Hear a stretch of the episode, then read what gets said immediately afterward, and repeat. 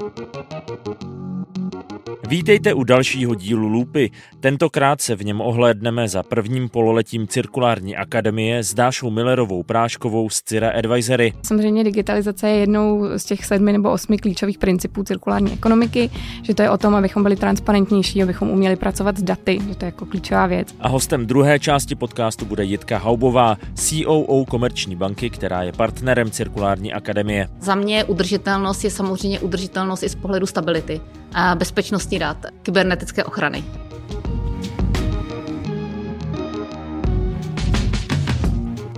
Tady v Lupě představí mimo jiné i projekt Sdílený bankomat, díky kterému můžou klienti hned několika českých bank vybírat hotovost ve sdílených bankomatových sítích za stejných podmínek jako z bankomatů své vlastní banky. Připomenu, že podcast Lupa točím ve spolupráci s Cira Advisory, poradenskou společností v oblasti cirkulární ekonomiky a udržitelnosti. Já se jmenuji Vojtěch Koval a přeju vám příjemný poslech. A začneme povídáním s Dášou Millerovou Práškovou v mém cirkulárním studiu. Dášo, ahoj, vítej zase po čase v cirkulárním studiu. Ahoj Vojta, děkuji za pozvání. Tenhle díl je částečně takové ohlednutí eh, za eh, tou první částí, první sérií eh, Cirkulární akademie. Za prvním pololetím. Za prvním říct. pololetím. Hezky. Já už dlouho nejsem ve škole, tak už na tohle zapomínám. Trošku se tak podíváme, jak to fungovalo, jaké byly ohlasy a možná třeba i, co bude dál s cirkulární akademií, protože logicky, když bylo první pololetí, tak bude i druhé pololetí. Tak pojďme si připomenout, co cirkulární akademie měla za cíl.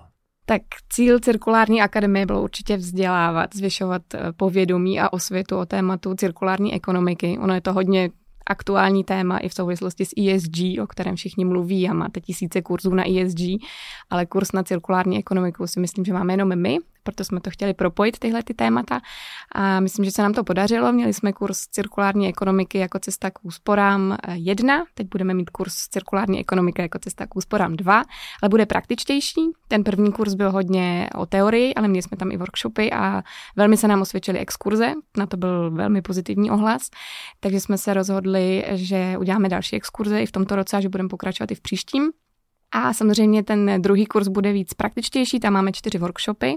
Máme tam téma nákupů, cirkulárních eventů, eh, cirkulárních materiálů a digitalizace. Protože vlastně všem těmto tématům jsme se věnovali, ale tady chceme jít mnohem víc do hloubky. Předpokládá se, že se přihlásí podobná struktura těch jako v úvozovkách eh, studentů nebo? Určitě eh, tady očekáváme už nějakou jako úroveň znalostí, protože, jak jsem říkala, budeme více do hloubky, takže nemůže přijít někdo, kdo ještě nevíce cirkulární ekonomika, protože eh, ten základ už tam nebude, ale samozřejmě pokud bychom tady takové posluchače měli, tak je nalákáme pak na příští rok, protože plánujeme různé úrovně kurzů a, a tak. Ale chtěla jsem říct, že ta praktická část je snaha si to osahat, že to se nám taky osvědčilo, když jsme měli workshopy a řešili jsme uh, uhlíkovou stopu a řešili jsme greenwashing a pracovalo se ve skupinách, tak je to mnohem lepší jako zkušenost a zážitek vlastně pro ty účastníky samotný. A zároveň si můžou asi přinést nějaká svoje jako v úvozovkách data nebo nějaký plán a na něm si to vlastně v praxi vyzkoušet. Přesně tak. My jsme po nich chtěli, aby nám e, přinesli konkrétní čísla třeba z výroby, což někomu se podařilo, někdo ani nechtěl, že je to výrobní tajemství, ale pak jsme propočítávali třeba uhlíkovou stopu a zjistilo se, jak vlastně je to hrozně, hrozně těžký a jak je to proces vlastně neuchopitelný pro někoho, kdo tomu nerozumí.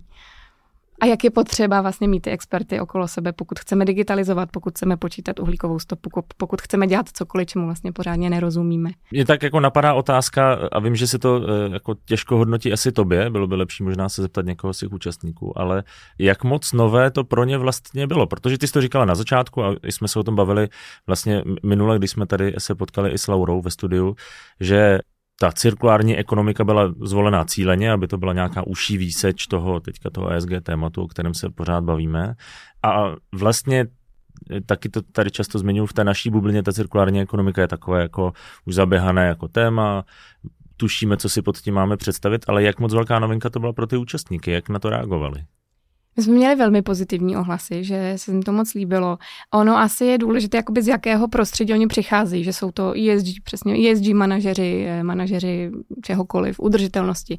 Ale protože jsme měli ty témata vlastně jakoby po sektorech různá, tak spousta témat byla pro ně úplně nová. Tak říkali třeba, my se nevěnujeme nákupům, ale je jasné, že jako je to něco, co bychom měli znát, anebo to pak pošleme dál do firmy a bude to mít ten spillover efekt, který my chceme, aby jsme neproškolovali jako jednotlivce, kteří dobře budou pak znát lépe cirkulární ekonomiku, ale spíš uh, lidi, kteří mají pak potenciál vlastně to téma posouvat dál ve své práci, v rodině, ve firmách. Jasně, protože půjdou kolem nějakého oddělení, uvidí, že tam je něco neefektivního. Aha, tohle jsem viděl na kurzu, tohle můžeme změnit. Přesně tak, protože tam je to téma komunikace, které si řekne, no, já nejsem PR manažer, nepotřebuju to znát, ale eh, komunikace jak interní, tak externí je vlastně hrozně důležitá. A my říkáme, pokud chcete přesvědčit celou firmu o tom, že to, co děláte, že udržitelnost je důležité téma, tak je musíte dostat na palubu a to je vlastně asi klíčová věc. Takže i třeba udržitelnost a komunikace je hrozně důležitá, byť si to třeba na začátku eh, možná ani neuvědomili. A hezkým příkladem toho, že někdo s dostatečným nadšením, schopný komunikovat témata týkající se udržitelnosti, sebou může strhnout celý svůj tým a kolegy, je i Jitka Houbová, Chief Operating Officer Komerční banky, která má na starosti mimo jiné i provoz, to znamená například síť bankomatů. Vydal jsem se proto za ní do sídla Komerční banky v Praze Stodulkách, aby mi vysvětlila, kde můžeme udržitelnost hledat v novém online bankovnictví, na které Komerční banka postupně převádí své klienty a taky v už zmiňovaném projektu Sdílený bankomat. Vítejte v, v Lupě, moc krát děkuji, že jsem mohl dorazit eh, sem eh, na Stodulky za vámi. Děkuji, že jste přišel. My se budeme bavit o eh, nové éře bankovnictví komerční banky. Já budu potřebovat asi na začátek trošku vysvětlit, co to všechno znamená. Viděl jsem nějaký částečný, nechci říkat rebranding, ale nějaký prostě nový design a podobně. Co se pod tím vlastně všechno schovává? Máme z Brusu nové mobilní bankovnictví, internetové bankovnictví a systémy, které jsou na pobočekách, které jsou ve stejném, moderním a hlavně jednoduchém designu. Ale podstatnější je, že vše běží na zbrusu nových moderních technologií, které jsou bezpečnější, z pohledu provozu, což mě samozřejmě zajímá extrémně, určitě udržitelnější. Máme nové srdce banky a z oblasti tou, kterou mám na starosti, to jsou platby a účty. A jednak jsme loni již vyměnili celý náš karetní i platební systém. A vyměnili jsme všechny technologie nad účtem a představili jsme úplně nový moderní mobilní onboarding, protože je zřejmé, že cesta a bankovnictví vede dneska přes mobil. Vy jste tam zmínila eh, sama udržitelnost jako takovou, ale tady se konkrétně, když se budeme bavit teďka globálně o, té, o, o tom novém bankovnictví, budeme bavit o udržitelnosti spíše eh, nějaké, jak to říct, jako technologické, bezpečnostní, datové, řekněme? Já myslím, že jsou tam všechny tři body, ale správně říkáte, že začínáme od toho G. Za mě udržitelnost je samozřejmě udržitelnost i z pohledu stability bezpečnosti dat, kybernetické ochrany proti zlým zločineckým gangům celého světa. Ale je tam samozřejmě i ta část E, náš nový svět a částečně i náš starý svět je bezpapírový a samozřejmě i ty nové technologie mají úplně jinou energetickou spotřebu. Když jsem se jako zamýšlel nad tím, eh, jak vlastně si představuju, že bych jako klient chtěl fungovat, tak teď jste zmiňovala jako bezpapírové fungování, to jako zcela eh, podporuju. A nejenom z toho hlediska, že nepotřebuji někde jako spotřebovávat papíry jako takové, ale že to všechno chci mít zkrátka po ruce, to znamená, je třeba to bankovnictví, když jsme se bavili o jeho, jeho udržitelnosti, datové, technologické bezpečnosti a podobně, tak je to přesně o tom, že se stále budeme čím dál tím více držet prostě v tom onlineovém prostoru. To, že ta udržitelnost znamená i to, že ten člověk kdykoliv, kdekoliv eh, se prostě dostane ke svým financím, bude moct někde zaplatit, protože prostě k tomu má přístup někde vzduchem. Jako. Teď jste otevřel celou pandořinu uh, skřínku na začátku, otázek, um, protože uh, určitě je vidět, jak se naši klienti, a nejen naši klienti, ale obecně uh, občané přichylují k mobilním bankovnictví. Nicméně to neznamená, myslím, že uh, skončí éra poboček. Určitě jich máme míň, než jsme jich měli, uh, určitě roste využívání um, mobilní banky a vidíte to uh, sám. Uh, nicméně uh, nějakou paralelu bych dala k používání hotovosti a bezhotovosti. A dneska zhruba 60% lidí víc platí hotově než bezhotovostně, což je zajímavé číslo, zejména z toho pohledu, když si řeknu, že během pandemie všichni platili bezhotovostně, ale vlastně po útoku Ruska na Ukrajinu a tyto krize vždycky přivedou zpátky hotovost. A nemyslím si, že tady v České republice zmizí, i když my jako banka děláme e, vše možné aktivity, například Česko platí kartou, dáme vám, jako kdybyste byl obchodník, tak vám dáme na rok platební terminál zdarma, abyste akceptoval karty, protože pro nás je to určitě udržitelnější. Obecně bezhotovostní platba je z pohledu environmentální, z pohledu její uhlíkové stopy jednodušší než platba hotovostní a taky daleko levnější.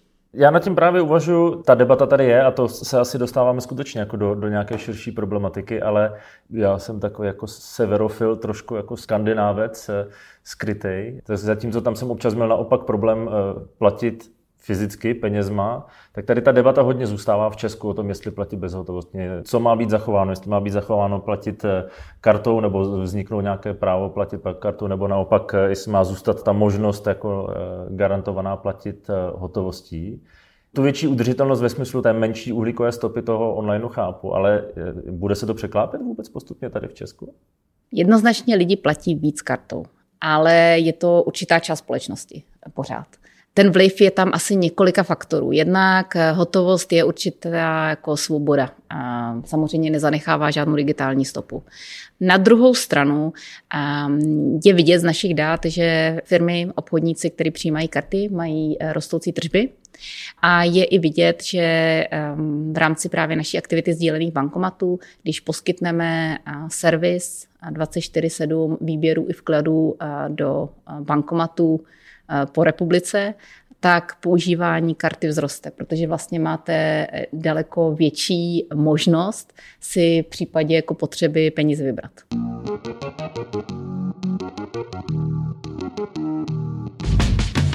Mě ty sdílené bankomaty eh, zaujaly, protože jsem měl vždycky pocit, podobně jako třeba mobilní operátoři, že je to jako vymezeno a je tam jasný triumvirát a budou se jako na věky prát, kdo je jednička a kdo ne tak jsem vždycky měl za to, že, že banky taky, pokud teda zrovna nedojde k nějakému jako eh, k nějakému jako nákupu menší banky, větší eh, institucí, že spolu zase tak strašně moc jako nekamarádí, když to řeknu úplně hloupě. A teď tady vzniklo něco, čemu říkáte sdílený bankomat, tak eh, pojďme možná úplně od začátku, kde se to vlastně jako vzalo, ten nápad. Odkud výtrvané? Tak já jsem ráda, že vás to zaujalo, tak jako řadu eh, občanů České republiky, kteří pro nás hlasovali jako bankovního inovátora roku. A když začnu na začátku, kde to vlastně vzniklo, myslím si, že, a to musím říct bez pochlebování, je to myšlenka mého šéfa a obecně filozofie komerční banky, že se nechceme odlišovat infrastrukturou, ale servisem a našimi produkty a službami. A bankomaty vnímáme jednoznačně jako infrastrukturální nástroj pro zpracování peněz. My vlastně již několik let se snažíme, aby naši klienti nevkládali a nevybírali na pobočkách, ale právě používali robota bankomat. Bankomat dneska má řadu funkcí, eh, jak vkladový, tak výběrový, tak i recyklační. To třeba znamená, když eh, vy vložíte peníze do recyklačního bankomatu a přijde jiný klient a vybere to, tak jsou to stejné peníze. Mhm. Není tam potřeba přijíždět, protože obecně práce s hotovostí je velmi náročná na přepočítávání, převážení eh, z poboček do bankomatu, z bankomatu do cash centra, z cash centra do ČNB a několikrát takhle v řadě. A ještě podle toho, jaký je vlastně chování klientů, které se může měnit. A když se vrátím k té vaší otázce, proč vlastně tohleto celé jsme se eh, domluvili. V České republice oproti západní Evropě zhruba o 40% bankomatu méně. A ještě navíc jejich vlastně mm, taková slabší stránka je, že jsou koncentrovány do velkých měst a konkrétně do nákupních center. Samozřejmě, kam chodí nejvíc lidí, jenomže pak, když vedle sebe vidíte eh, bankomaty osmi bank, tak to je eh, z pohledu jako infrastruktury samozřejmě velmi neefektivní. A, my jsme se domluvili se čtyřmi bankami, s Monetou eh, jako první, která vzala naši výzvu, čehož se velmi vážním, Monetou, Airbankou a Unicredit Banku jsme se domluvili, že eh, výběrovou funkci na našich bankomatech. To znamená, že naši klienti dneska můžou zdarma vybírat na 2000 80 bankomatech oproti původně 800 bankomatech. A tam, kde ty bankomaty jsou zdvojené nebo v dostupné vzdálenosti, tak některé z nich zrušíme a některé z nich převádíme právě do menších obcí na 3000 eh, obyvatel, kde z čistě ekonomického pohledu jsme je dřív nemohli instalovat, protože bankomat prostě je v celku jako mm, drahá a, a i provozně náročná, a náročná mašina. Připravujeme depozitní funkci, protože do bankomatu se nejen dá vybírat, ale i vkládat, kterou bychom chtěli spustit na začátku příštího roku. To znamená, když to vezmu jako úplně laicky, eh, díky tomu, že těch x eh, bankomatů, které by bývaly eh, vedle sebe někde v nějakém tom hotspotu, typicky to nákupní centrum, tak zároveň vám to už umožňuje obecně bankám, nejenom komerční bance, ale rozšířit zkrátka tu síť i do míst, kde to je potřeba, ale není kvůli tomu nutno nutně třeba instalovat další, další a další eh, zařízení. Přesně tak. Co to znamená z hlediska těch úspor jsme tak jako trošku naznačili, to, že když to zjednoduším, není třeba objíždět tolik těch bankomatů při obsluze, co se týče doplňování těch, eh, těch peněz tam, servisu a podobně. Eh, co to tedy bude znamenat eh, pro toho klienta? Znamená to, že v těch velkých městech se asi zase až tak moc nezmění, ale v konečném důsledku v těch méně jako vytížených místech to naopak může být plus jako zákaznické ve smyslu toho, že budou mít teda dostupný ten bankomat, budou moct nějak lépe pracovat eh, s těmi svými penězmi. Zároveň teoreticky, když budou potřebovat něco vybrat, tak nemusí jet do nějakého vedlejšího města. Chápu Přesně tak, chápete to správně, nemám k tomu co dodat. Já zatím jak mám tendenci vidět takovou tu klasickou jako environmentální úsporu. Je otázka, jako asi, asi by bylo zajímavé potom vidět nějaká čísla, jako co to skutečně eh, bude znamenat. Dovedu si představit důvody, proč do toho šly třeba menší banky, které to pokrytí neměly, protože jim to může trošku pomoct eh, být dostupnější taky přesně v místech, kde jako neměly, neměly instalované ty banky. Ale je to jenom o té jako ekologičnosti toho provozu? Eh, určitě ne. Vlastně sdílení bankomatů samozřejmě má nějaké úspory, eh, jak eh, peněžní, tak, tak ekologické, protože bankomat má taky v celku velkou spotřebu elektrické energie. Nicméně není to z našeho pohledu asi ten největší základ. Ten největší základ je právě z pohledu ESG, to ESCO, kdy právě dáváme servis pro naše klienty 24-7 tam, kde nebyl. Ale možná je tam i to G, protože samozřejmě čím novější eh, bankomat a čím nám eh, jako celá tahle ta sdílená síť pomůže obnovovat bankomaty na modernější, tak eh, to má i ochranu, řekněme, z pohledu cybersecurity. Jinak, kdybych se vrátila k té jako ekologické stránce, tak, tak na našich bankomatech zhruba polovina našich klientů si vybírá kartu, která je plně recyklovatelná ta je stejně i v tom našem jako novém teďka kultovním světě. A zároveň, když platíte na platebních terminálech, tak ty jsou taky plně recyklovatelné, takže tam máme i tu Ečkovou část silně zastoupenou. Mně se tam furt vrací ta myšlenka, jestli by nebylo lepší se na ty fyzické peníze v úvozovkách eh, vykašlat. A tak, jak jsme jste mi tady ukazovala i tu jako recyklovanou kartu a potom tu vlastně její eh, jako digitální podobu, řekněme, tak eh, to je součástí toho SK, že ta možnost platit těmi penězmi prostě zůstane. I to je jakoby součástí toho SK balíčku služeb pro ty klienty?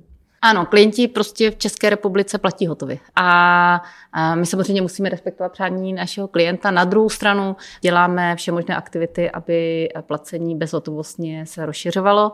A jak jste zmínil kartu v mobilu, tak je třeba zajímavé, že v České republice ti z nás, kteří platí bezhotovostně, tak jsou v celku hračičky. Mají rádi eh, moderní technologie, protože třeba 20%, což je eh, číslo, které není obvyklé ve světě, platí právě tokenizovanou kartou, to znamená, že ji máte Eh, ve své mobilní eh, aplikaci. Velmi doporučuji si kartu tokenovat z bankovnictví, nikoli přes peněženku a platí s tím rádi. Mně se na tom líbí jedna věc totiž. Já jsem takový jako idealista, jako podcaster si to můžu dovolit. Eh, je to vlastně docela jako hezký signál, že i v takovém, a tak jak jsem to říkal na začátku, jako pro mě jako člověka zvenčí, zvenčí relativně jako konkurenční prostředí, tak jak jsem zmiňoval ty, ty eh, operátory, tak i ty banky jsem vždycky vnímal přesně jako poměrně jako silně si konkurující eh, instituce. Že se podařilo najít to společné řešení, které jako dává smysl nějak jako plošně. Takže to není jako zajímavé jenom pro vás jako komerční banku a dejme tomu i třeba z hlediska nějakých těch úspor, ale že to je řešení, které v té ploše jednak pomůže, řekněme, klientům napříč těmi značkami, a obecně to nějakým způsobem pomáhá jako udržovat celý ten ekosystém těch fyzických peněz prostě. Ano, nicméně potřeba říct, že banky v České republice jsou velmi konkurenční subjekty navzájem a my tohle vnímáme vlastně jako infrastrukturální projekt, kdy těch bankomatů sdílených je stále méně než polovina trhu, takže v souladu s hospodářskou soutěží, to je potřeba říct.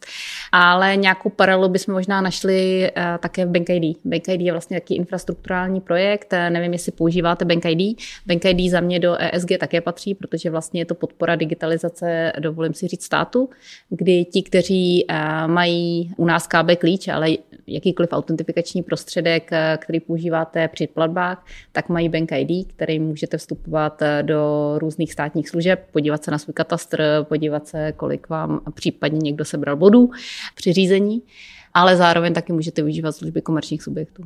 Dneska třeba je zajímavé, že při onboardingu neboli eh, když eh, klient eh, nebo neklient si zvolí jako svoji další banku, komerční banku, máme daleko větší číslo onboardingem mobilním přes Bank ID, než tomu kdy bylo. Pojďme se podívat možná trošku jako výhledově, teď jsme se tak jako nakousli, co teď vlastně čeká vlastně klienty. Předpokládám, že ten přechod na to nové bankovnictví bude postupný, že to asi nenastane takhle jako ze dne na den, že to nějakou chvíli a, potrvá. Ano, je to, jak říkáte, dneska po měsíci zhruba 10 tisíc eh, našich klientů využívá čistě naše nové bankovnictví, které se jmenuje KB+. A eh, vlastně stávající klienty my budeme postupně prosit a lákat vstoupit naší branou do právě tohoto bankovnictví, kde potom uvidí všechny své zůstatky, ale v celkově jiném prostředí. My si myslíme, že lepším a v jiných produktech. Jak dlouho takový přechod může trvat vlastně? Několik let. Už se sice dostáváme do, řekněme, závěru toho povídání, ale já se vrátím k jedné věci, která mi tam zaujala, když jsme se dostávali k těm bankomatům. Když jste říkala, že postupně, eh, jestli jsem to správně pochopil, i se snažíte ty lidi přesouvat z poboček spíše třeba do těch bankomatů právě. Co zatím je? je to jsou to jako provozní náklady, aby těch poboček nemuselo být tolik, aby nemuselo tolik lidí sedět jako různě po republice a nějak se to jako centralizovalo? Nejen, ale je to jeden z faktorů. Já se teďka spíš vrátím do oblasti, kterou na starosti, což je provoz, obecně řízení zpracovatelských center, kdy, kdy vlastně před dvěma lety my jsme zavedli jednotný tok požadavků, které se zpracovávají. Stále v bance jsou požadavky, které se zpracovávají manuálně, bez ohledu na lokality. To znamená, že když eh, náš klient s námi uzavře eh, hypotéku v Brně, nespracovává se nutně v Brně, ale kdekoliv, Zároveň um, ve zpracovatelských centrech, kde to jde, 80% eh, zaměstnanců využívá flexibilní, to znamená home office práci, práci z domova. Je to jeden z nejzákladnějších našich dneska HR benefitů. A proč to děláme? Jednak to generuje jistou optimalizaci v zásadě významnou optimalizaci. A jednak my jsme si v roce 2019 měřili naši uhlíkovou stopu. Chceme, aby jsme ji snižovali. Naše uhlíková stopa je hodně tažená energiemi, logicky. A za poslední dva roky jsme ji snížili o 44%, což je řadou nepopulárních, řekla bych, eh, omezení, ať už je to eh, se stěhováním se třeba sem na stodůlky, a prodáním eh, budov, které dneska v centru nepotřebujeme, tak je to právě zavedení velké práce z domova, právě v těch pracovatelských centrech, ale třeba i instalace měřáků na všech budovách, kdy třeba jenom meziročně jsme snížili o polovinu nad spotřebu. Když vám dám příklad, každá budova má nějakou svoji eh, papírovou eh, energetickou eh, spotřebu. A máme nastavené měřáky tak, aby když to převýší, tak aby náš tým kolegů vyrazil a zkontroloval, jestli neteče voda, není rozsvíceno, a na to jsme teda ušetřili řádově hodně, což se nám velmi vyplatilo, zejména z toho pohledu, že faktura za elektřinu na začátku roku významně vzrostla. Jasně, ono se to totiž zdá banální, ale já chápu, že vlastně ve chvíli, kdy třeba i zmenšíte tu pobočku nebo sloučíte ty kanceláře tam, kde to jako není bezpodmínečně potřeba, aby seděli ti lidi na tom daném místě, tak vlastně tam ta úspora může být eh, poměrně velká. Eh, ono to i, jako bych řekl, sociálně možná je lepší, když ty lidi jsou eh, spíš centralizovaní a nemusí všechny ty informace lítat po celé republice, Bůh ví jak.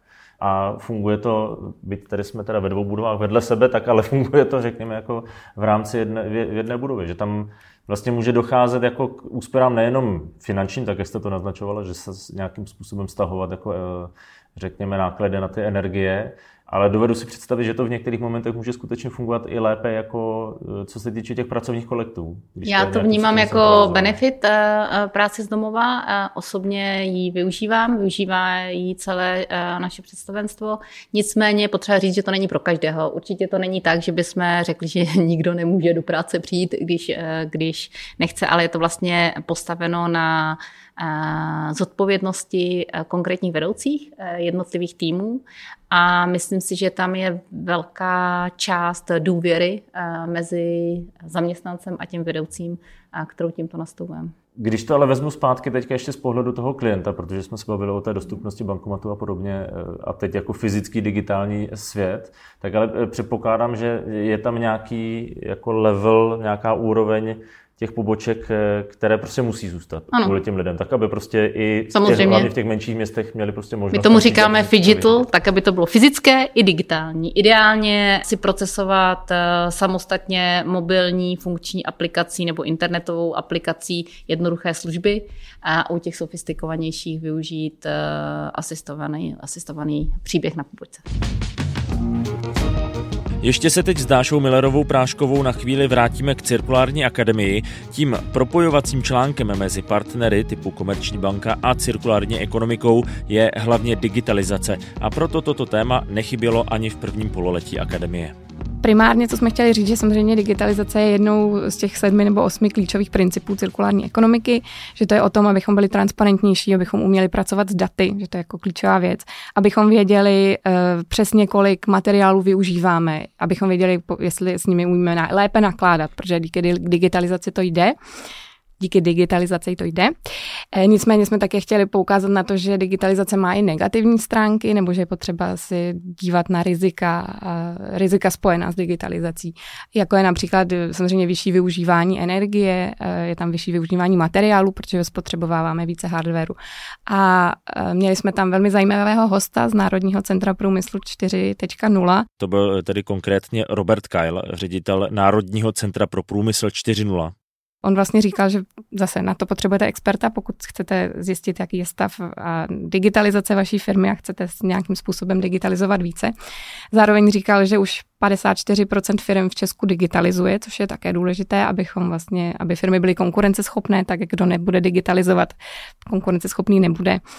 A zároveň říkal, že si samozřejmě můžete udělat digitální audit, což je další klíčová věc, asi kterou bych tady zdůraznila, že pokud firmy s tím nevědí nebo nevědí, jak začít, tak určitě jsou tady experti, na které je možné se obrátit. Tomhle my můžeme pomoci, protože vlastně máme eh, digitální audit, nezávislý digitální audit, eh, který jsme právě vybudovávali dohromady s těmi našimi členy, čili je to expertní nezávislá metodika, právě posouzení té digitální zralosti. Jsou to nějaké benchmarky, je to úroveň digitalizace, je to vlastně heatmapa příležitostí, která potom ukáže ty jednotlivé oblasti, kterým by bylo eh, vhodným se věnovat. A vlastně následně mohou eh, pokračovat potom už detailní konzultace s opravdu konkrétními doporučeními těch jednotlivých řešení, tak, aby se přesně dávala dohromady taková ta digitální skládačka těch jednotlivých řešení a aby ten podnik k tomu přistupoval, eh, přistupoval takzvaně holisticky, to znamená tedy celostně eh, k té, řekněme, vizi digitalizace. Krásné příklady jsou patrné třeba z vyhlášení eh, cen za průmysl 4.0 od Svazu průmyslu a dopravy České republiky. Dávám příklad třeba strojírnu Oslavany z minulého roku, která skončila na druhém místě Oni byli schopni vlastně kompletně zdigitalizovat eh, celý výrobní proces a začalo to přesně tím, že si řekli, podívejte se, my tady máme jeden problém, který bychom potřebovali vyřešit, a byla tam vlastně nějaká implementace jednoho komunikačního systému a postupně se z toho stalo to, že vlastně zjistili, že takhle mají několik ostrůvkových řešení a že ta řešení je nutné integrovat dohromady. Celá prezentace Roberta Kajla je online k dispozici jen pro účastníky Cirkulární akademie, nicméně můžete to brát jako pozvánku na kurzy druhého pololetí. Pro více info se podívejte na web cirkulárniakademie.cz.